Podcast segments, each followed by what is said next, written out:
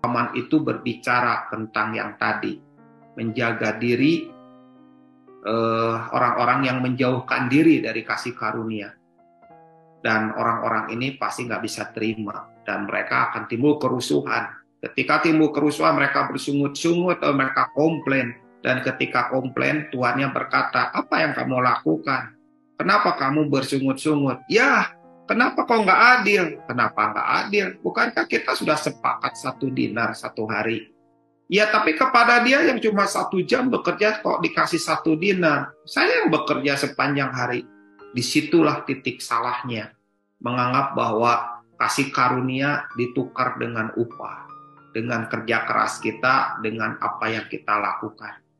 Teman-teman semuanya, hari-hari terakhir ini adalah hari-hari di mana jam 5 sore pekerja-pekerja baru sedang dibuka oleh Tuhan, diizinkan masuk bekerja di ladangnya.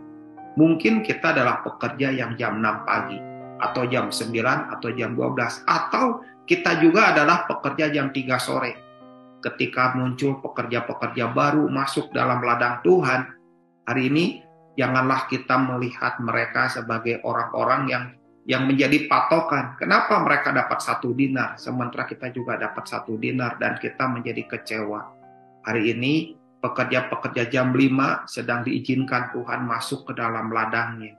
Kita yang yang orang-orang yang terdahulu harus tetap stay di dalam, tetap menjaga diri, tidak menjauhkan diri dari kasih karunia, tidak menjauhkan diri dari pertemuan-pertemuan ibadah, kita menjaga diri untuk tetap berada dalam kasih karunia Tuhan, menghargai panggilan Tuhan, menghargai pekerjaan Tuhan, menghargai kasih setia Tuhan atas rekan-rekan semuanya, menghargai roh kebersamaan, roh yang saling membangun, jangan memecah belah, jangan membuat teman-teman mengalami kerusuhan dan rohnya mereka tercemar.